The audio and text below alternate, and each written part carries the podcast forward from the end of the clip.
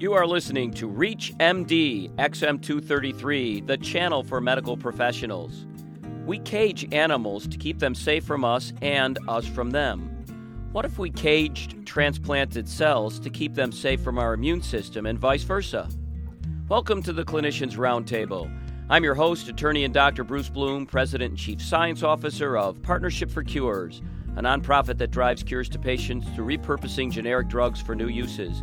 And with me is Dr. Barjor Gimi, Assistant Professor, Department of Radiology, the University of Texas Southwestern Medical Center at Dallas, and the Department of Radiology and Radiological Science, the Johns Hopkins University School of Medicine. Dr. Gimi is a Partnership for Cures pilot grant recipient. Dr. Gimi and I are discussing his research focused on encapsulated cell based therapies and how they compare to other therapies and what others are doing in the field. Dr. Gimi, welcome to ReachMD. Thank you very much for having me on, Dr. Bloom. So tell us what cell based therapy is all about. Well, the term cell therapy refers to the transplantation of cells that can either secrete therapeutic molecules or that can regenerate tissue. So, for instance, a hormone deficiency can be treated by transplanting cells that secrete that particular hormone. And there are also indirect ways to use cell therapy where they do not actively secrete the therapeutic molecules, but rather they secrete growth or inhibition factors that then elicit a desirable response from the host. So, what we're really talking about is replacing what's defective in my body with something that's working in some other person or some other animal, putting it in there and letting it take that job function over. And why are researchers interested in cell based therapies versus other therapies? So, if I have a hormone deficiency, why don't I just take an injection or a pill or transdermal or nasal? What's better about cell therapy? Well, with injections and pills, you essentially have to stick to a very strict regimen. You have to take it in specific doses and at specific time intervals, and you have to have access to it all the time. Whereas with cell therapy, the cells secrete these hormones in response to the body's needs and the body's levels of other molecules and hormones. And so it's a more physiological alternative to taking insulin injections, for instance, in diabetes. Is there also an advantage to needing it at a specific time? So sometimes if I have a drug like insulin, I'll take it and my body's really not needing that much of it, but that's how much I inject, and then I have to deal with the consequences later. What would be better about cell based therapy? Well, that's exactly right. So the cells would fine tune that for you automatically. They would sense blood glucose levels and then secrete insulin in response to that.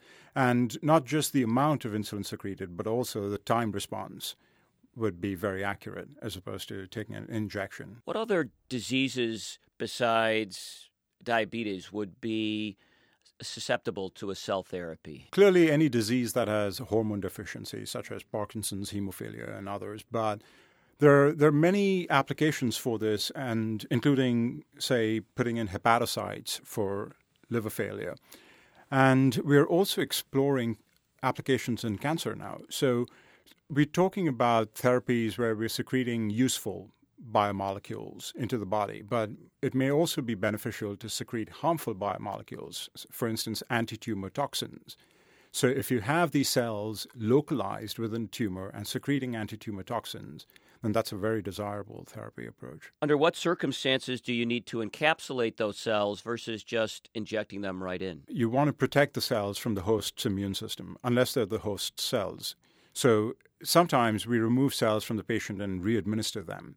But typically, the idea of performing cell therapy is that there is a shortage of organ donors or of donor sources, I should say. And so, for, for that purpose, you would need to encapsulate them for immunoisolation or for immunoprotection. You also want to encapsulate them to protect them from shear forces that they experience during transplantation. So, so there are myriad reasons to encapsulate these cells. And what are some of the current impediments to cell therapy or encapsulated cell therapy? There, there are one or two approaches you can use. You can use a polymer approach, polymer encapsulation, where you do not have precise control over pore size, unfortunately. There's a wide distribution of pore sizes, and so it is entirely possible, if not for macrophages, at least for large immune complements, to penetrate into the device and to kill the cells that were intended for therapy. The other approach is to use biocapsules that have very precise control over pore size because the membranes are nanofabricated. But these biocapsules are fairly large, and so the cells that are encapsulated within them suffer from nutrient and oxygen deprivation and eventually do not remain viable for very long. And when you say they're big, tell us how big, relatively speaking. How what size are these? Size of a baseball? Size of a? Yeah, we're talking several millimeters to a centimeter. Below that size, typically it's very difficult to manipulate these devices, which is why that has been the size limitation to date. So they might be the size of a pea or bigger, something like that? That is correct. And even at that size, you're saying the cells on the inside of the cell mass die. Why is that? They just do not get sufficient oxygen. And what size do they have to be in order for all the cells within a, a capsule to get the oxygen? Well, if they're around 300 microns in dimension, then I think the cells at the core are sufficiently oxygenated. You're listening to the Clinicians Roundtable on ReachMD XM233, the channel for medical professionals. I'm your host, Dr. Bruce Bloom, and I am speaking with Dr. Barjor Gimi, Assistant Professor at the University of Texas Southwestern Medical Center at Dallas, about his encapsulated cell based therapy research. So, if we need to get the capsules that small, 300 microns, how do we do that? The way we started doing this was we made two dimensional structures that were porous. And this is easy to do using computer chip technology. But essentially, computer chip technology is a two dimensional wafer scale technology. And so we made two dimensional structures, and then to convert those into 3D structures, we put hinges on them and we melted the hinges. So when the hinges melted, the surface tension just forced this two dimensional structure to collapse into a 3D encapsulation device. And what shape are these devices? Are they are they round? Are they polyhedrons? Are they cubes? What are they? They're cubes. They're about 200 to 300 micron cubes, and we're now exploring the possibility of making spherical structures as well. And how do you get the cells inside? That was one of the drawbacks of using a self assembly approach. And so the approach we're using now is to create a device which has one side open.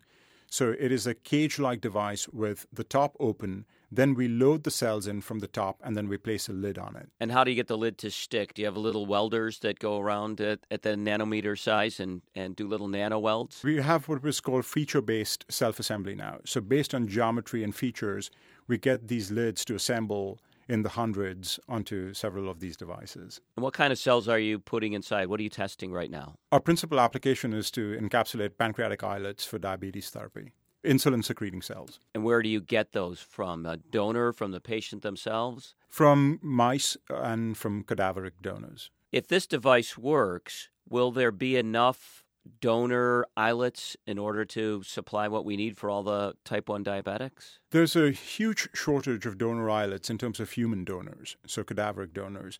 But indeed, the hope is that there'll be more than enough from animal donors. And, and that is one of the driving forces for this sort of therapy. So, if this therapy works, we could put pig islets or mouse islets or anything that would respond to human glucose inside these, and the immune system wouldn't be able to get to that xenograft. Exactly right.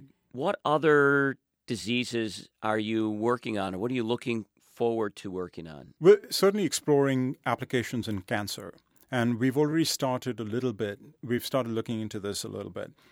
In cancer, you have certain bacteria and certain cells that secrete antitumor toxins. And this may be a very attractive way of attacking a tumor and not doing it at one specific time point, but to do it over time by having these cells that keep secreting these anti-tumor toxins. So, who else around the country is working on these kinds of things? What other institutions are working on encapsulated cell based therapies? In terms of the biocapsules, large biocapsules were first developed at Berkeley and then by several groups around the country after that. Anybody using them to do clinical research yet? No, but the large biocapsules have been used in animal models. They've shown some early promise in restoring insulin independence, but they have several problems in their approach, which is essentially the cells inside these biocapsules don't remain viable for long. They starve to death. So they can't get vasculature in there because the pore size is so small that it keeps the immune system out. It also keeps the, the vasculature out? Yes, it also keeps the vasculature out, but the capsules are so large that just the diffusion of oxygen and nutrients inside does not sufficiently nourish the cells. And when those cells on the inside die, do the necrotic cells have an impact on the other cells inside the capsule? The necrotic core just starts to grow over time, yes. And eventually, do we expect those capsules to become non viable? That is correct. Or, or certainly not enough viable cells in it to have any kind of restorative, curative effect. And what would be different about these little nano cubes that you're making? They're so small that oxygen can very easily diffuse to all of the cells that are encapsulated in them. And the other advantage of that is we can administer these at any site of interest in the body, such as an immune privileged site, which you cannot do with large biocapsules. Large biocapsules are sutured into the peritoneal cavity, which is very deprived of vasculature, oxygen, nutrients, and so on. You're listening to the Clinicians Roundtable on ReachMD XM233, the channel for medical professionals. I'm your host, Dr. Bruce Bloom, and I am speaking with Dr. Barjor Gimi, Assistant Professor at the University of Texas Southwestern Medical Center at Dallas, about his encapsulated cell based therapy research.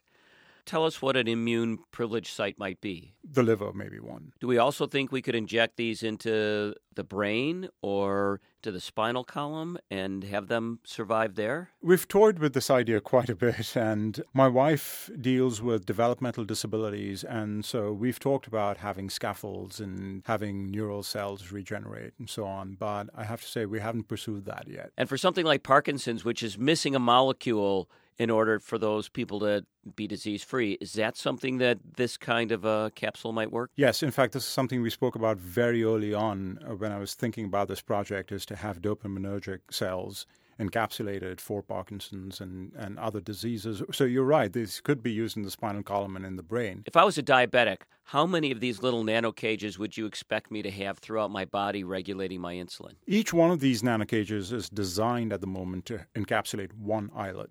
So, for to restore insulin independence in a mouse, you would need several hundred, and in a human, you would need on the order of hundreds of thousands. So, this is very much a large scale process. When we ramp this up, though, we believe that we could create 100,000 of these encapsulations fairly easily and inject them into the body? Correct. So, in our developmental phase right now, we're doing a few of these at a time. But we have a process in place now to start doing several hundred at a time. Once you start doing several hundred at a time, it isn't much of a leap at all to go to thousands or tens of thousands because at that point you're using a different fabrication approach, you're using a parallel approach. I want to thank Dr. Barjor Gimi of UT Southwestern Medical Center for sharing his encapsulated cell therapy research with us. I am attorney and Dr. Bruce Bloom, President and Chief Science Officer of Partnership for Cures a nonprofit that drives cures to patients through repurposing generic drugs and other therapies for new uses. You have been listening to the Clinicians Roundtable on ReachMD XM233, the channel for medical professionals. For comments and questions, send your emails to xm at reachmd.com. Thank you for listening.